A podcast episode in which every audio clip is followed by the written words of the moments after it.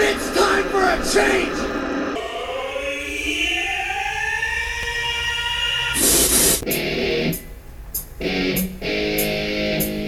I have so much anger. I feel like I've been raped. In the face! Great Scott! At no point in your rambling were you even close to anything that could be considered a rational thought.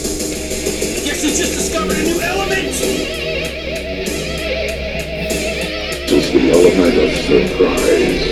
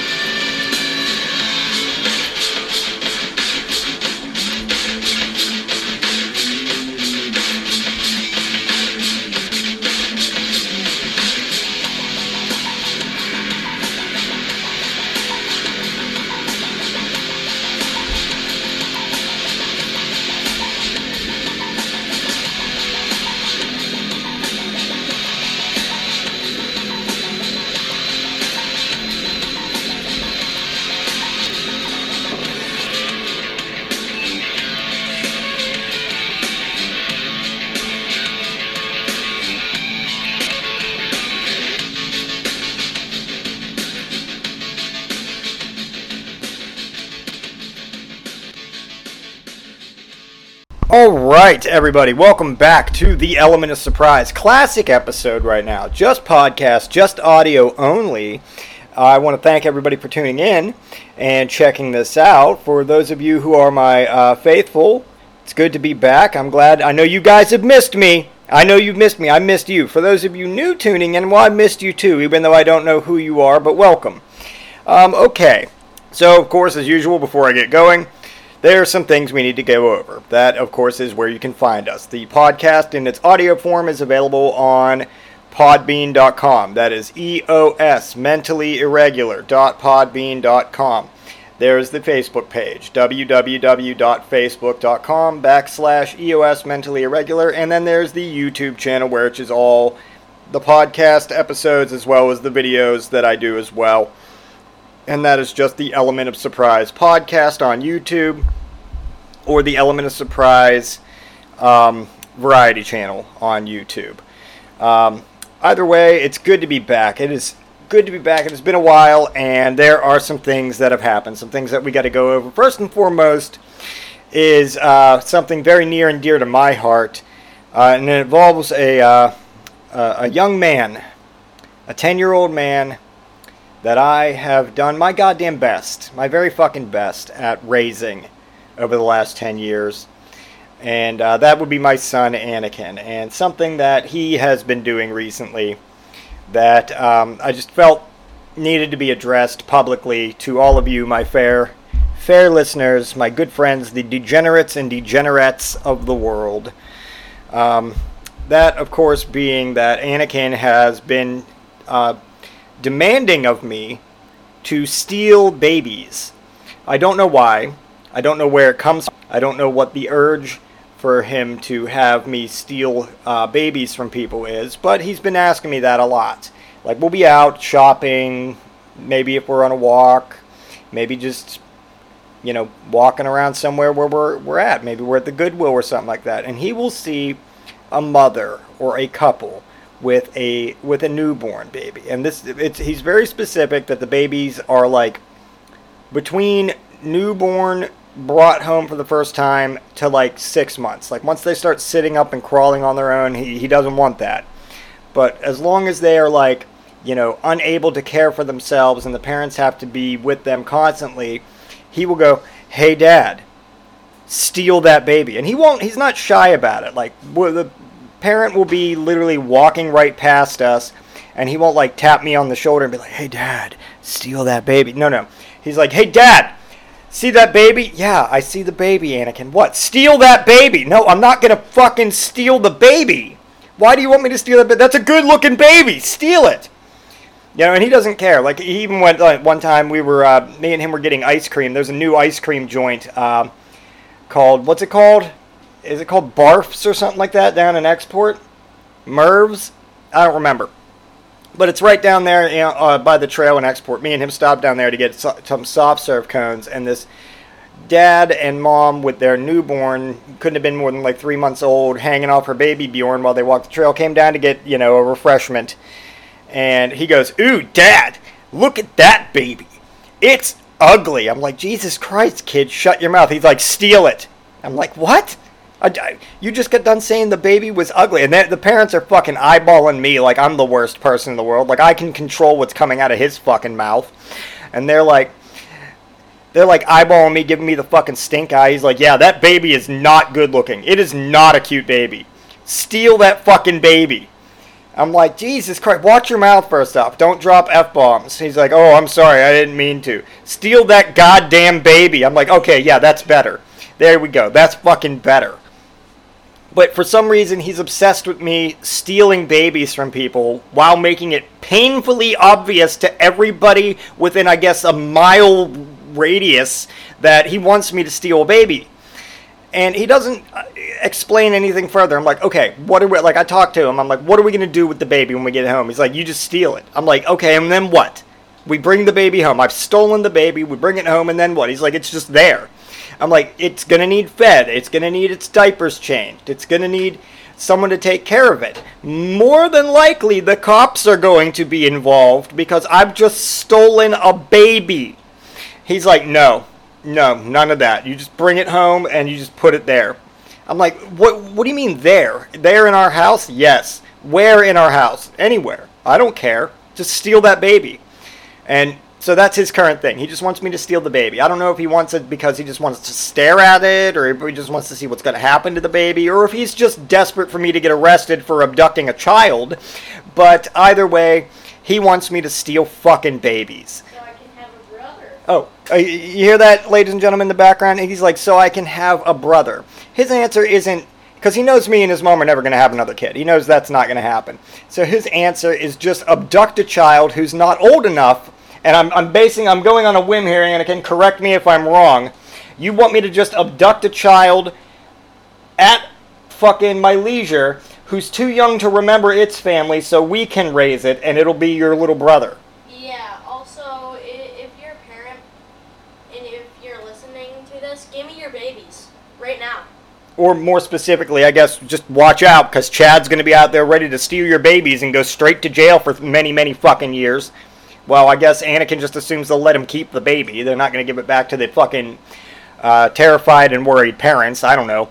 But yeah, he wants me to steal fucking babies. That's his big thing. You know, anytime we're out, anywhere we go. Oh, we're just we're, we're walking around the grocery store. Hey, Dad, look, they got apples and bananas here. Yeah, and look at that person over there. Oh, Jesus Christ, here comes. Steal that baby. No, no, I'm not going to steal the baby. Okay, well, buy me this apple then. All right, yeah, that's good. Eat fruit. Fruit's good for you. So that's that's the first thing I wanted to discuss tonight, and I'm glad I got a chance to get that one off my chest. That one's been bubbling under the skin for a while. I've been waiting to tell all of you guys about it. Uh, next one is we we had to go down to Pittsburgh for a uh, dental appointment for him, which we get down there, and apparently the place that we were going had changed its fucking hours without calling and notifying us, so we get down there for no reason on the scheduled date. We're in Pittsburgh, we have to come all the way back. On the way back from Pittsburgh, I powerfully, in my guts, felt that I had to I had to take a shit. I had to take a very, very big shit, and so I'm just trying to power home. We make it all the way down onto 22, coming out of Monroeville, and there's a Sheetz there by where Levin's Furniture is for you locals. For you, those of you not, uh, just look up Levin's Furniture Murrysville, and you'll see on the maps there's a Murrysville, Pennsylvania. You'll see on the map there's a Sheetz right there. That's the Sheetz I'm talking about. So we get down to the light by that Sheetz, and the light is taking fucking forever. And my Jeep vibrates when it's driving, when it's not in motion. So we're sitting there and it's vibrating, and the seat is just vibrating right up on my asshole. It felt like someone took their fingers and was just vibrating, like quickly vibrating the fingers against my the my asshole.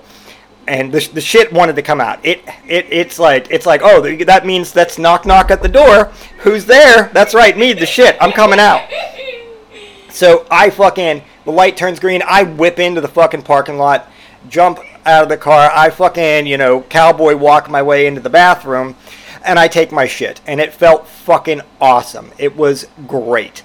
It was one of the best. It's in the top ten best shits I've ever taken. The relief I felt from that shit. But as I'm sitting there in Sheetz, there was a person in the stall next to me, and they flushed their toilet. And it occurred to me that that's what we do after we shit. We take wadded up pieces of paper and we grind them against the, the a- our assholes to clean up the remnants, and then we flush them down a toilet. And it just sucks them down there with the water and stuff, and that's where it goes. And it gave me this idea that maybe there should be some sort of like genetically created goblin creature that we can just put in all toilets, and it could be a poop goblin. And when you're done shitting, it could be like, mm, and it can come up and it can like you know lick the shit off the you know the remaining shit chunks and chips off of your asshole, and you know it would eat the shit that you're shitting in there, but it wouldn't like be like sucking it out of your butt.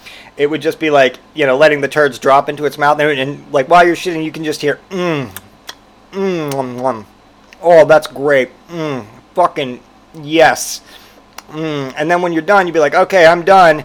And it would be like, oh, give me that, give me, no, you can't be done. Give me, no, give me that poop. No, no, no. And it would come up and it would lick your asshole clean. And then you'd be clean. And then the toilet paper, you know, you wouldn't have toilet paper anymore. You just have like, you know, those little air jets that you dry your hands with? Something like that. And you just bend over and just, and it would like dry off your ass for you. So I, I'm, I'm 100% on board the, uh, the poop goblin wagon. And, uh, I want to know if anybody has any access, and you guys can let me know through the Facebook page or in any whenever this uh, episode is on YouTube. Go to the YouTube and in the comments section, let me know if you guys have access or know anybody who's like into like genetics or science or anything who could help me uh, genetically create a poop goblin. Um, for at least my toilet, I, I think we could all use them, but it's you know I think that would be the way to go. But yeah, so I, I want a poop goblin. Uh, to help me clean my ass. And it's not. I, I want to be clear here. It's not a sexual thing. Like I'm not into like you know someone licking my asshole clean or anything like that. I just think the concept of a poop goblin would help us all out, and we'd all save on toilet paper to save more trees. You know, it's environmental. Um, speaking of toilet bowls and shitting, I was at work in the men's room, and there was a guy in the stall next to me he was already in there when I got in there. And I get in my stall and I sit down. And I'm doing my business, you know, you know, sans poop goblin, of course. And I just hear these noises from the stall next to me of a man who can do only what I can only describe as making toilet bowl soup. So the sounds of his shitting, like the noises he was making physically, was just like.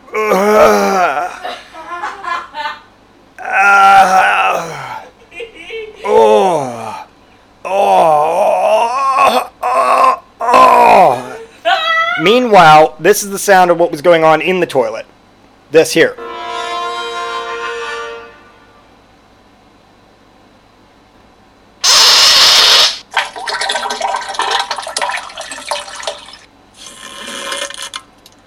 And then you combine the two, and it's just that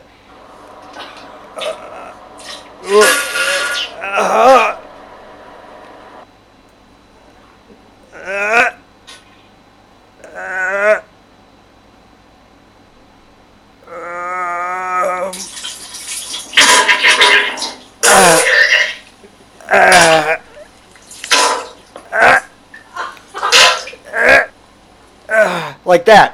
And this went on, and I'm not exaggerating, for 15 fucking minutes.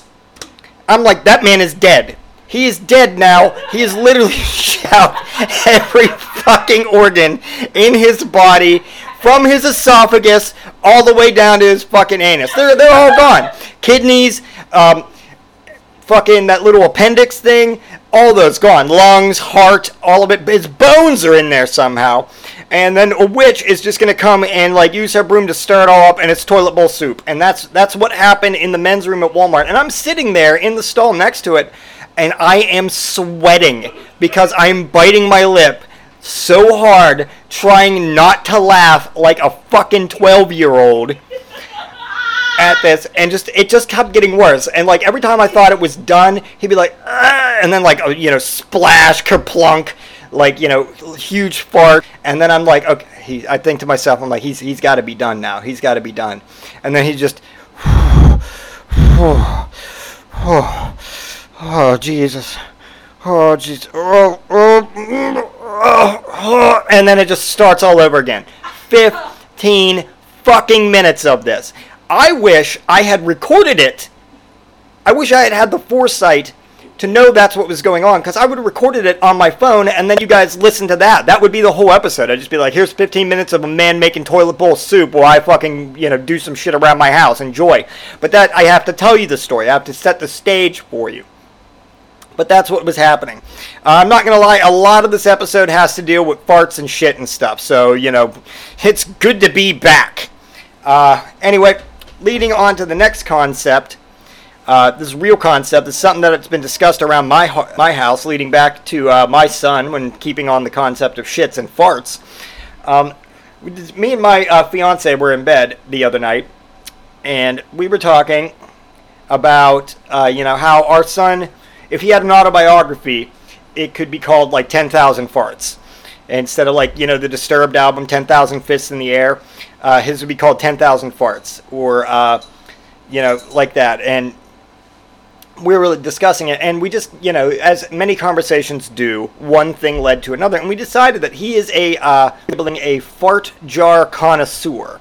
So if you bring him a fart in a jar, which uh, I'd like to point out at this point in time, Grimace, uh, my good friend Ryan McCormick, did a whole episode of his podcast, A Fireside Chat, available on Libsyn.com, um, where he talked about uh, people selling their farts online and making a shitload of money, which A, I don't know why we're not all doing this, and B, fucking great episode. I highly recommend you go check it out. Well, Dad, you get women to fart on your knee. No, I don't. No one farts on my dick. Um, anyway, no, I don't. No, I don't. That's you. We're getting off subject here. Anyway, I don't let I don't pay women to fart on my dick. That's not true. Uh, but anyway, we decided about our son that if you bring him a fart in a jar, and then you open it, he can, like you know the way people go to wine tastings and they take a little sip of wine and they like sloosh it around in their mouth. They're like, mm, mm-hmm, hint of cherry, mahogany base, mm, Yes, and they'll tell you what wine it is and what year it was bottled and stuff, and they're very good at that. My son will do the same thing with fart, with jars of farts. You bring him a, a fart jar with a cork in it. He'll take the cork out. He'll put it up under his nose. He'll be like, "Ah, Caucasian male, roughly 48 years old, hint of cheese from Wisconsin. Ah, yes, this is Gary Old. This is Gary Oldman from uh, Green Bay, Wisconsin. He's a fan of the uh, Green Bay Packers. And if you, you know, you can do this. You could be like, okay, how about this one? And like an old timey jar. Be like, oh, mm, mm-hmm. Yes, it smells of Washington.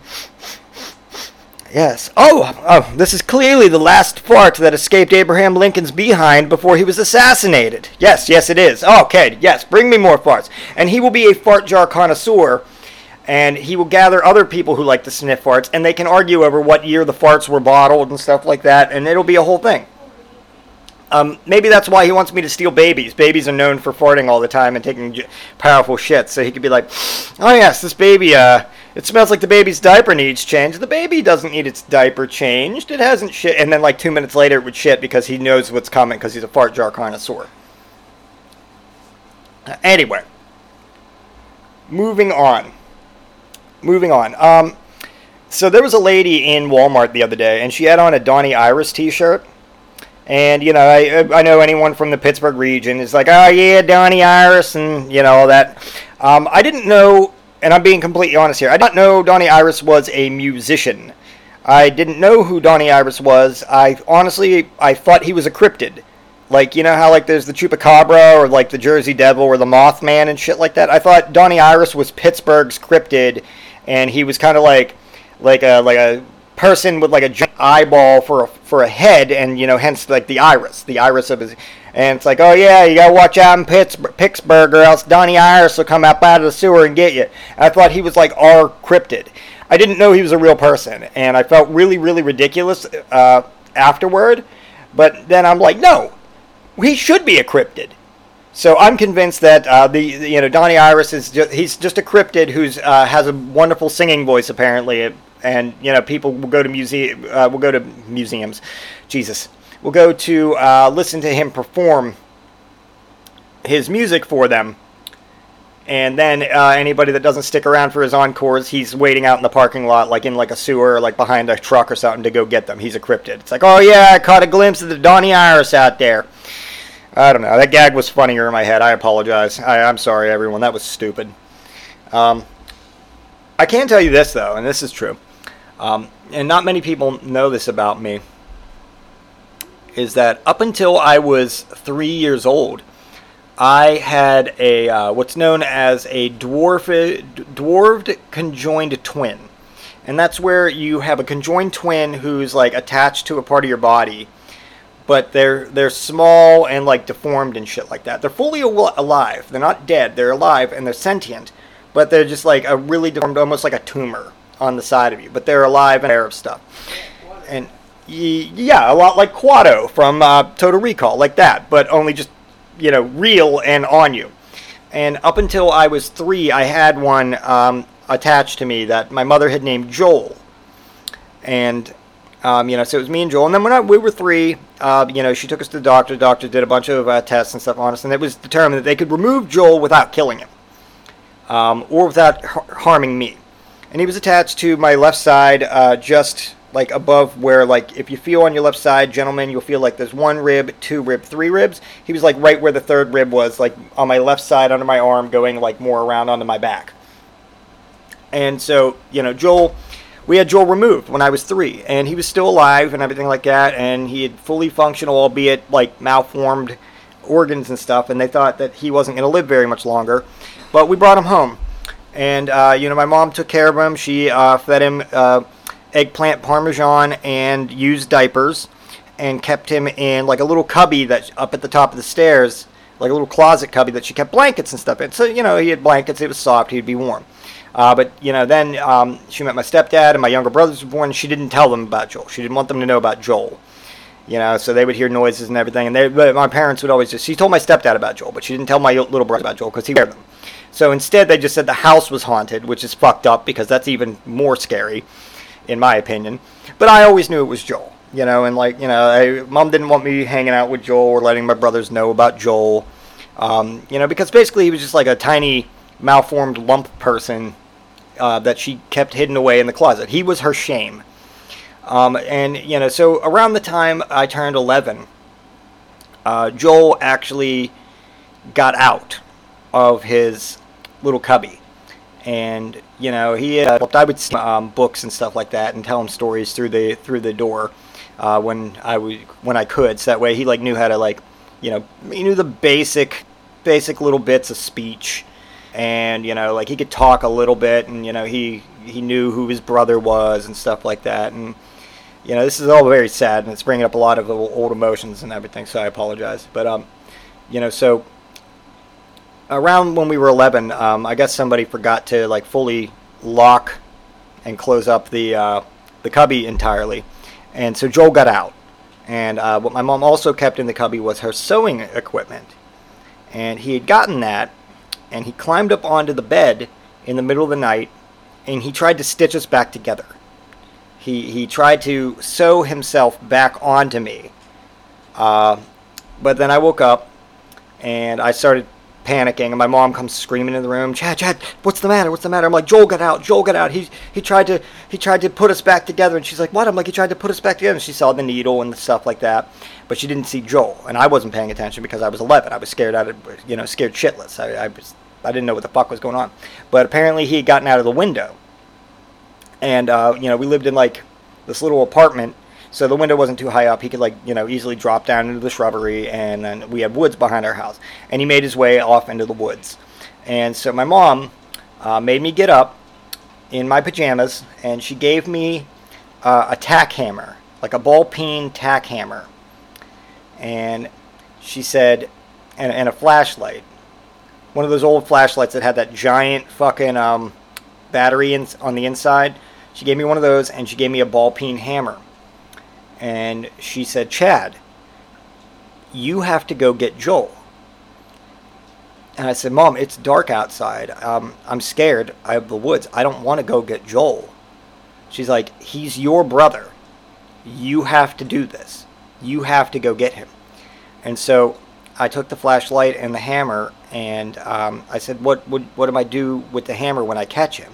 And she said, You just hit him with the hammer until he stops moving and then you bring them home. And so I had to go out into the woods in the middle of the night with a flashlight and a, and a tack hammer looking for my uh, little deformed twin brother, Joel. And I, I, it, it, I remember it taking a while and having to be out in the woods in the dark. And, you know, it was scary. There were a lot of sounds um, I, I didn't like.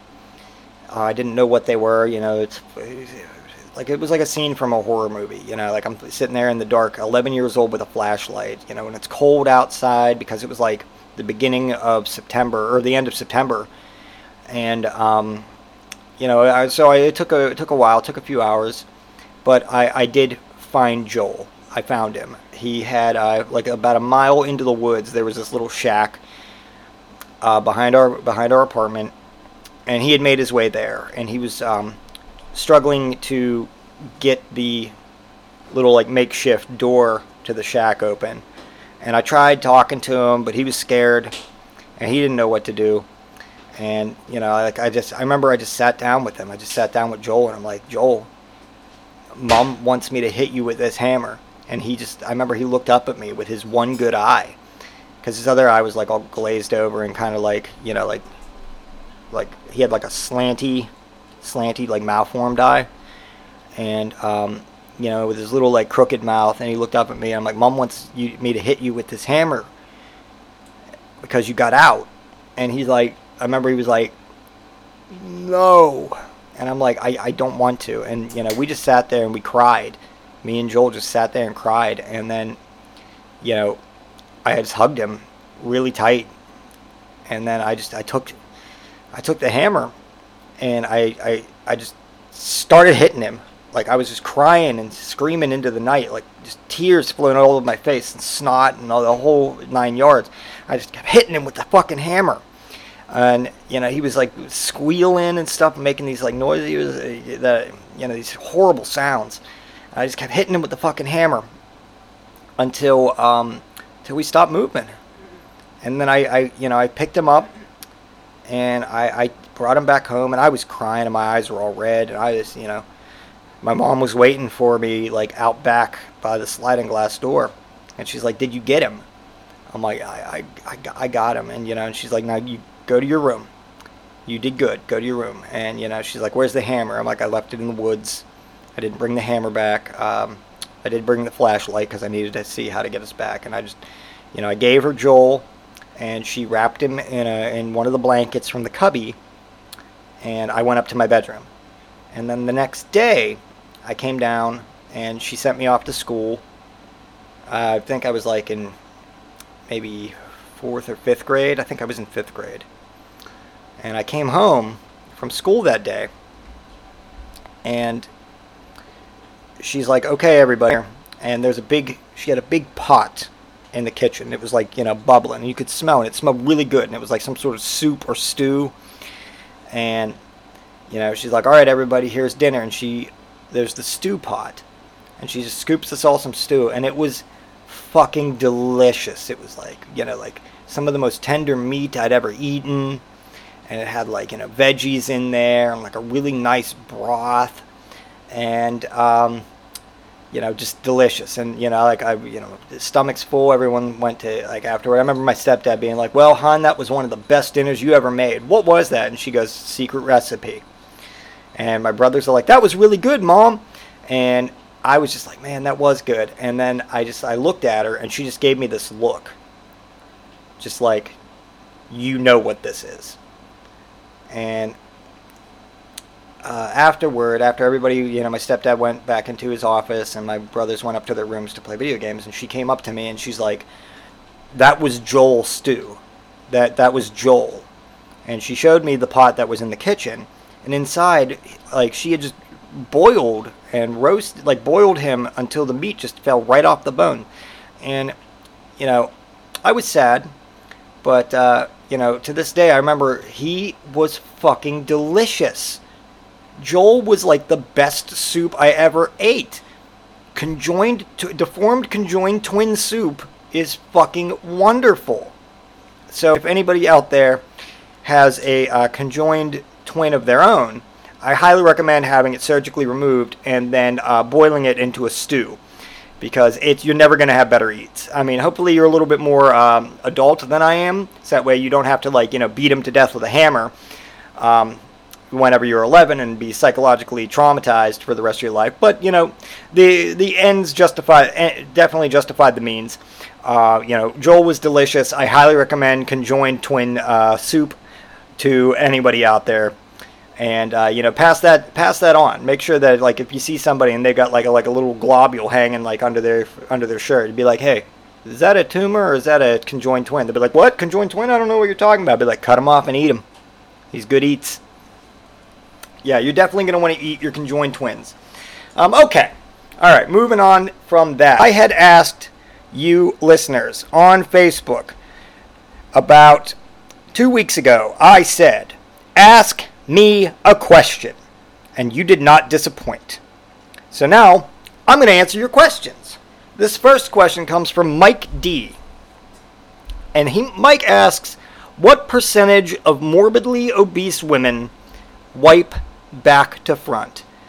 Well, Mike, I could have taken the easy road here. I could have just Googled it. But I thought, no. No. That's not the best way to answer the question. So, what I did is I just started observing people in Walmart.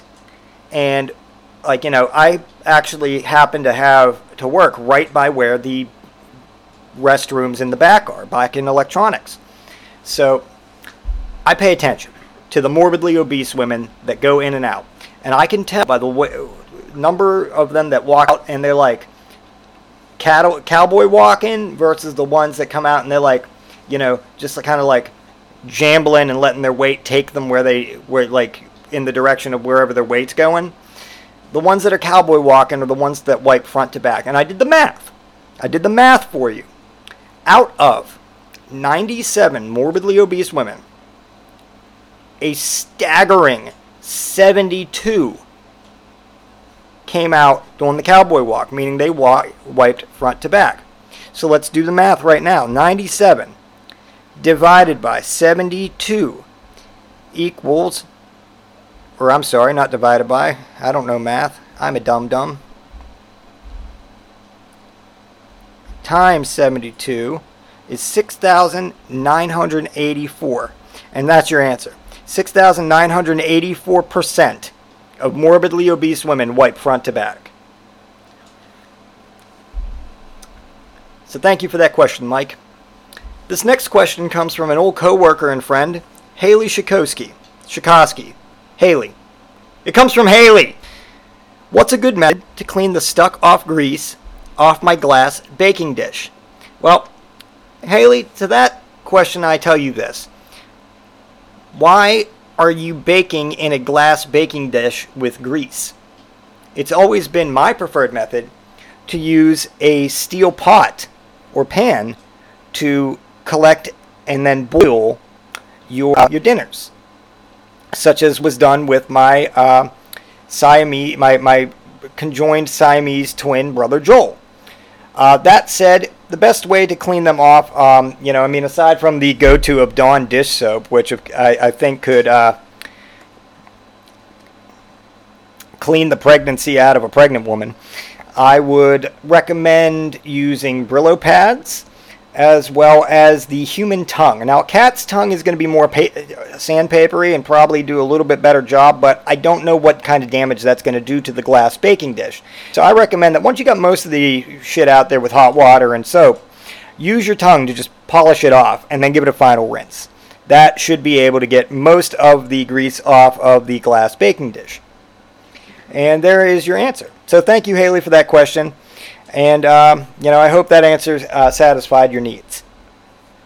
Uh, the next question comes from Hannah Jupina. Hannah asks, Why is your cat so damn cute? Um, thank you for the question, Hannah. Uh, first up, I say, which one? Which cat? Because there is Bouse and there is Mimi, and they are both incredibly cute. Uh, for the sake of the question, I'm going to lean towards Bouse on account of his uh, in uh, dying black hole star of a face and said that Bouse is so damn cute on account of his face is a dying star that collapsing that is in the process of collapsing in on itself. Aside from that, it's the sounds he makes. Now, if you're referring to Mimi, oh, that's because she's a shadow with these giant yellow globes. She's got globes. She can hide anywhere because she's just got these big yellow globes that just stare at you. And Bouse has got a collapsing in, uh, dying star of a face. So that is why they are cute. The more important question is not why are they so cute, but how are they real? Because things that adorable shouldn't be allowed to exist on their own. Um, but thank you very much, Hannah, for the question. I hope you enjoyed your answer. Uh, this next question comes from Mr. Leaf Hustleby, and he asked me, "Did gas station Chris?" He said Carl, but it was Chris put that baby in the microwave? Okay, so to answer this question, for those of you who haven't watched it, I recommend going to the YouTube channel and checking out uh, the video I made called um, Paint Thinner in the Microwave. So that way you have uh, your backstory. Uh, and my answer to you, Leaf, is yes. Chris did put that baby in the microwave. That's a fucking guarantee. If he was left alone with that baby for more than five seconds, that baby went straight into the microwave. Probably with more paint thinner. He probably covered the baby in paint thinner and put it in the microwave. That's that's that's the answer. That's an absolute fucking promise. That said, I'd rather Chris put a baby in a microwave with covered in paint thinner than bring it near me, which is when my son would tell me to fucking steal it. So, yeah, put the baby in the microwave. Uh, this next question comes from Mr. Derek Cooper. Derek asks, What rhymes with orange? Uh, lots of things, Derek. Bornge, smornge, nornge, clornge, flornge, splornge. Not real. The, I don't care if they're not real. He didn't ask for real words. He just said what rhymes with it. Um, clornge. Did I say clornge? Uh, ah, plornge. Lots of things rhyme with orange. Pretty much, you just take the word orange and you put any other sound in front of it, and it'll rhyme with orange. It's not a cheap answer. It's a good answer.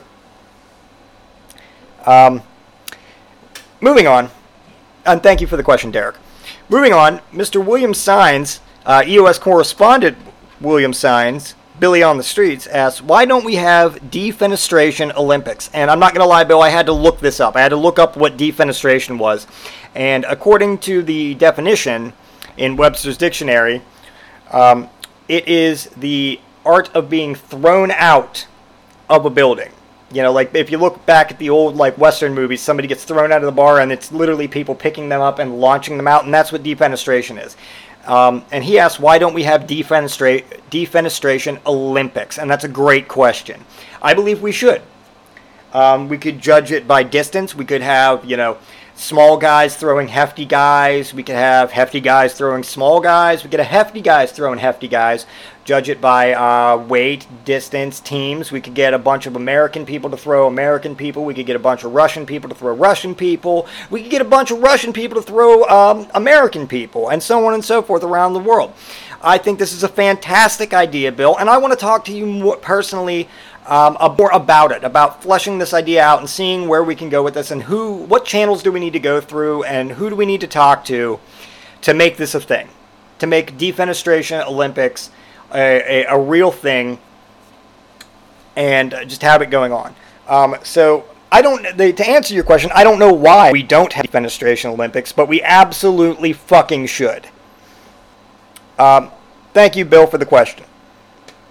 Moving on, this next question comes from Josh Schmidt, old friend of mine from high school, good old uh, Schmidtler himself, in the form of a uh, meme or a uh, GIF, and it's just Michael Scott saying, "Why are you the way that you are?" That's a goddamn good question, Josh. I still don't know. Many people have asked that. Scientists are currently studying that as we speak, and there's still no concrete answer. The only thing that I can say is that there's only one of me in this world. And when it comes to being the way I am, I am the goddamn best at being the way I am. Anybody, nobody rather, can hold a fucking candle to me on on their best day, on my worst day, at being the way I am myself, because that's who I am.